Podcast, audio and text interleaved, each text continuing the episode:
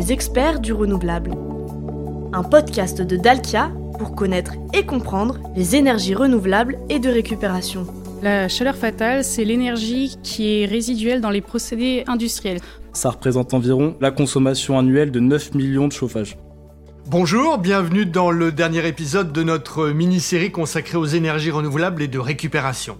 Aujourd'hui, nous allons nous intéresser aux énergies de récupération qui forment la première énergie renouvelable, celle qui fait rimer économie et bon sens. Une énergie de récupération est en effet une énergie récupérée lors de certains processus, sinon elle serait perdue. Cela concerne entre autres l'industrie, l'incinération des déchets, la chaleur des data centers, etc.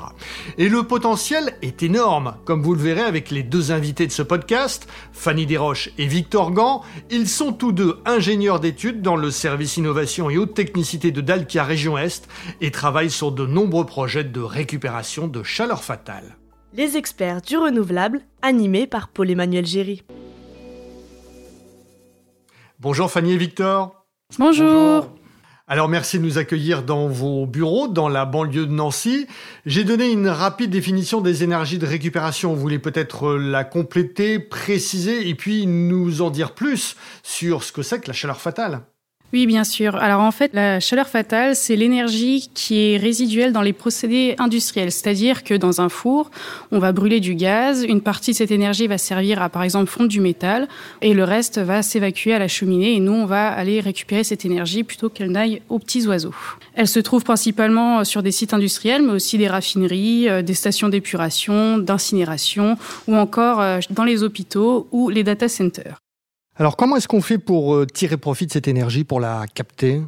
Alors en fait, on va mettre en place par exemple sur euh, des fumées industrielles un échangeur de récupération qui va être alimenté par de l'eau. Cette eau va capter les calories de ces fumées et va alimenter euh, par la suite des bâtiments tertiaires ou alors des hôpitaux ou un réseau de chaleur.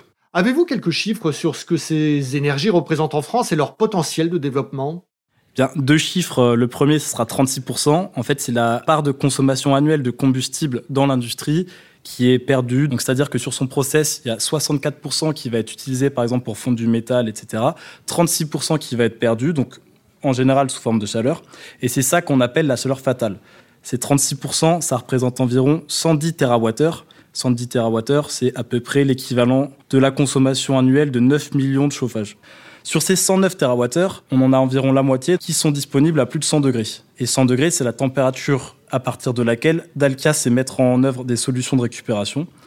Et ça représente environ 4,5 millions d'équivalents logements. Ouais, un gisement vraiment impressionnant et Dalkia se positionne comme un acteur innovant pour tirer profit de cette chaleur et la transformer. Je vous propose maintenant de passer en revue des cas clients concrets qui peuvent donner des idées à ceux qui nous écoutent. On peut commencer, Victor, par l'industrie. Avez-vous quelques exemples marquants? Euh, Oui, bien sûr. Bah, par exemple, à Charleville-Mézières, dans les Ardennes, on a su proposer une solution locale, innovante et écologique en récupérant la chaleur issue de l'usine Stellantis, donc ex-Peugeot Citroën, qui est l'une des plus grandes fonderies d'Europe. À la sortie des cheminées des fours de fonte d'aluminium et de régénération des sables, PSA possède des fumées issues du process de fusion qui avoisinent les 300 degrés, ce qui représente pour cette usine environ 15% de la consommation en combustible des fours. Donc cette chaleur, elle n'est dorénavant plus perdue puisqu'elle est récupérée via des, échangeurs fuméo qui sont installés en toiture. Et puis elle est réinjectée dans le réseau de chaleur de la ville donc euh, pour alimenter le quartier de Citadelle. Voilà, en complément de cette récupération de chaleur, Dalkia a, proposé la mise en place d'une biomasse sur le, site, ce qui fait qu'on a le réseau de la citadelle qui est alimenté à plus de 60% par des énergies euh, renouvelables et de récupération locale. Ça correspond à plus de 3300 équivalents logements qui sont chauffés donc par ce biais. Ça pèse pour près de 7000 tonnes de CO2 par an puisqu'en fait on vient directement en substitution de chaufferie gaz qui alimentait les résidences auparavant. C'est le même principe qui a été utilisé pour la verrie au e-glace ou au glace avec l'accent euh, à Reims. Ouais, bien sûr. Donc la, ville de Reims souhaite à l'époque diminuer l'impact carbone du quartier Saint-Rémy. De son côté, OI Glass, donc euh, l'entreprise qui fait des bouteilles de champagne euh, à un kilomètre du quartier, disposait d'une grande quantité de chaleur fatale quant à son process industriel et s'est engagé à réduire ses émissions de 25%, ses émissions de gaz à effet de serre, à horizon 2030. Comme pour PSA, Dalkia a créé un système de valorisation de chaleur fatale. Donc concrètement, on installe un récupérateur de chaleur pour capter cette énergie. Et cette dernière, elle est ensuite réutilisée pour alimenter en chaleur le quartier Saint-Rémy. C'est une solution qui est pratique, euh, efficace, qui produit sur ce site environ 15 gigawattheures d'énergie par an. Donc de la même manière que pour euh, Charleville, on vient directement substituer aux chaufferies gaz qui étaient initialement présentes dans le quartier Saint-Rémy. Et pour le coup, cette fois, ce sont 1240 équivalents logements qui sont alimentés en ENR et R. Fanny, là, nous avons parlé de récupération de chaleur pour chauffer des bâtiments ou de l'eau, mais on peut aussi produire de l'électricité avec de la chaleur. Il faut pour cela utiliser une machine à cycle organique de Rankine. Oui, donc un cycle RC, en fait, c'est un cycle organique de Rankine. Cette technologie repose sur le même processus que les centrales électriques qui, elles, vont produire de la vapeur pour générer l'électricité. Sauf que là, au lieu d'avoir de la vapeur, on aura un fluide organique. L'avantage, c'est que sa température d'évaporation est plus faible que celle de l'eau, ce qui fait qu'on peut les intégrer dans les gisements de chaleur fatale dont les niveaux de température sont plus faibles et donc produire de l'électricité. Pour illustrer le fonctionnement du cycle RC, j'aime bien le comparer à celui d'une pompe à chaleur, qui sont deux technologies reposant sur des cycles thermodynamiques. La pompe à chaleur, elle, elle va consommer de l'électricité pour produire de la chaleur, tandis que le cycle RC, lui, va consommer de la chaleur pour faire de l'électricité. C'est ce qu'on appelle le principe de la réversibilité en thermodynamique, c'est-à-dire qu'un cycle peut fonctionner à l'envers. Et que peut-on faire de cette technologie? Eh bien, on peut l'utiliser dans le cadre de récupération de chaleur fatale, mais aussi dans des procédés de méthanisation ou accouplés à des chaudières biomasse qui permet de produire de l'eau chaude et de l'électricité simultanément. Et donc, c'est un procédé que vous avez entre autres utilisé euh, chez euh, l'Ouest, c'est ça, dans la Meuse? Exactement. En fait, c'est un industriel qui est isolé géographiquement puisqu'il se situe en pleine campagne. Donc, il n'y avait pas de possibilité de valoriser la chaleur fatale sous forme thermique pour alimenter un réseau de chaleur ou des bâtiments ou autres. Et donc, on a eu l'idée de mettre en place un système euh, qui viendrait récupérer cette chaleur, donc grâce à un échangeur de récupération. Et cette chaleur alimenterait le cycle ERC qui, lui, va donc produire de l'électricité. Et dans le cadre de ce projet, la production de l'ORC permettait de couvrir 50% de la consommation électrique du site.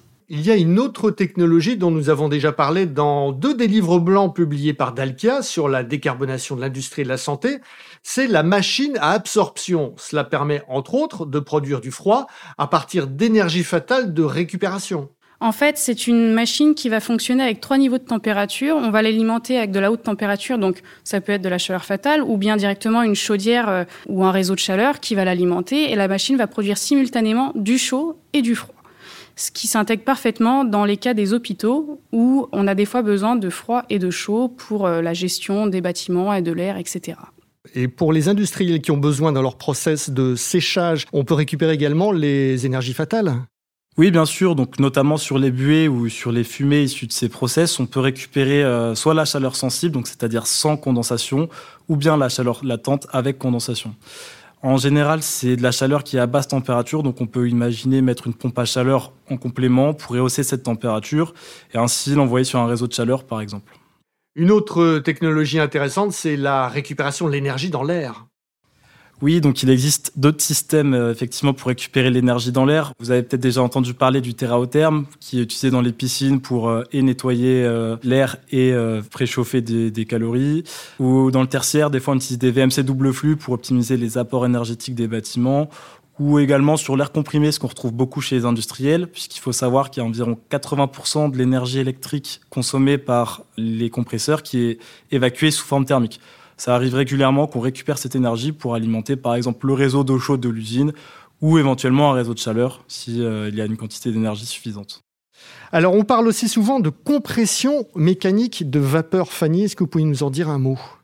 La CMV, aussi appelée comme ça, en fait, c'est quelque chose de beaucoup utilisé dans l'industrie agroalimentaire, notamment sur tout ce qui est fabrication du sucre, alcool, etc. En fait, des procédés où il y a évaporation. Par exemple, dans le cas de la fabrication du sel de table, on va euh, prendre de l'eau avec beaucoup de sel et on va l'évaporer. L'eau va en ressortir, se séparer du mélange eau et sel, ce qui fait que ça va concentrer la solution. Cette vapeur d'eau va, elle, être récupérée, comprimée grâce à un moteur électrique et va être réinjectée dans l'évaporateur. Parce que pour faire fonctionner un évaporateur, il faut une source de chaleur. Et donc là, c'est ce qui est utilisé pour chauffer l'évaporateur et donc continuer le processus d'évaporation. Et donc là, on économise de la chaleur. C'est ça, en fait, plutôt que d'alimenter l'évaporateur avec de la vapeur générée par du gaz, on va récupérer de la vapeur qui va être recomprimée et alimenter cet évaporateur, et donc avoir de la vapeur produite électriquement. Alors on a parlé de traitement des fumées, des groupes froids, de buée, de l'air euh, avec terre à haut terme, de l'air comprimé. Un mot peut-être sur la valorisation des déchets, Victor? Oui, alors les déchets, ils sont valorisables de plusieurs manières. Donc euh, la première, ce sera directement par incinération, comme on a l'habitude de voir à côté des villes. Donc on vient brûler les déchets de manière à produire de la vapeur et ainsi créer de l'électricité, ainsi que de l'eau chaude, qui est la plupart du temps valorisée sur des réseaux de chaleur. Il y a une autre manière de valoriser les déchets, c'est par méthanisation. C'est quelque chose qu'on voit de plus en plus, notamment au niveau des agriculteurs. En fait, on vient transformer les déchets, donc principalement agricoles, en biogaz grâce à la fermentation. Et ensuite, ce gaz, on va pouvoir l'utiliser à la manière de gaz naturel classique, donc soit dans une chaudière pour faire de la vapeur ou de l'eau chaude, ou bien euh, dans un moteur si on veut faire de la cogénération pour créer de l'électricité et récupérer de l'eau chaude. Il y a une autre source de chaleur, c'est celle des data centers. Tout comme un ordinateur, un serveur va générer de la chaleur lors de son fonctionnement. Ces serveurs dans les data centers sont refroidis par un circuit d'eau dans lequel Dalkia va intégrer un échangeur de chaleur et donc capter ces calories générées par les serveurs.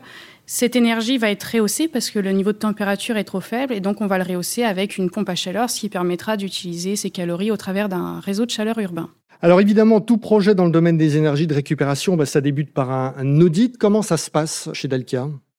Eh bien, quand on a un audit à réaliser, il y a l'équipe technique qui se rend sur place accompagnée des industriels pour euh, déterminer où se situe le gisement de chaleur fatale. Puisque lorsqu'on passe euh, près d'une usine, par exemple, et qu'on essaye de compter le nombre de cheminées, puisque les cheminées dégagent de la chaleur fatale, on peut vite s'y perdre, il y en a beaucoup.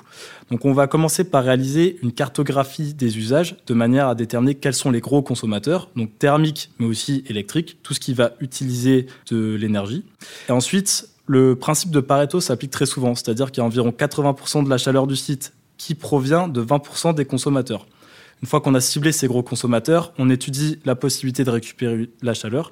Donc comment est-ce qu'on va faire, quelle technologie on va utiliser, etc. Et ensuite, le plus important, où et comment est-ce qu'on va valoriser cette chaleur fatale? Donc le plus souvent, c'est sous forme d'eau chaude, mais ensuite, il faut déterminer si on la valorise en interne, en externe, sur un réseau de chaleur, quels sont les puits de chaleur en fait. Avez-vous un exemple? Bah, par exemple, on étudie actuellement la possibilité de récupérer les calories sur les fumées d'un four de fonderie au Luxembourg. Ça serait pour alimenter en chaleur l'industriel d'une part, mais également un musée qui se construit à proximité du site, le réseau de chaleur de la ville, etc. Est-ce qu'on peut bénéficier d'aide quand on veut mettre en place des énergies de récupération? Oui, effectivement, l'État a mis en place beaucoup de systèmes et de mécanismes incitatifs. Donc, notamment, il y a les C2E, il y a aussi le fonds de chaleur qui est une subvention euh, faite par l'ADEME, ou encore les appels à projets efficacité énergétique et des phases d'écart de, lancés par l'État. Donc, c'est le moment pour y aller. Un mot de conclusion, Victor, Fanny? Eh bien, depuis quelques années, on ne parle plus d'ENR, mais de NR-ER, le ER signifiant la récupération de chaleur. Donc cela constitue un axe stratégique très porteur pour la transition écologique, puisque les économies d'énergie, elles sont directes. Donc c'est une réelle opportunité pour la décarbonation des industries, des territoires, des réseaux de chaleur, mais également pour Dalkia, puisque ça nous aura permis non seulement de devenir un leader sur la récupération de chaleur, mais également de confirmer notre statut de véritable acteur de la transition écologique et énergétique. Merci Fanny et Victor. Merci. C'est la fin de cet épisode et de notre mini-série consacrée aux énergies renouvelables et de récupération, comme la thalassothermie, la géothermie et le bois énergie. Dans les matinatem d'Alkia, nous avons aussi parlé ces derniers mois d'autoconsommation solaire, de réseaux de chaleur et de beaucoup d'autres sujets sur l'efficacité énergétique et la décarbonation. Pour en savoir plus, eh bien, vous pouvez bien sûr vous rendre sur le site dalkia.fr on se retrouve à la rentrée pour de nouveaux épisodes. D'ici là, toute l'équipe vous souhaite un bel été. À bientôt.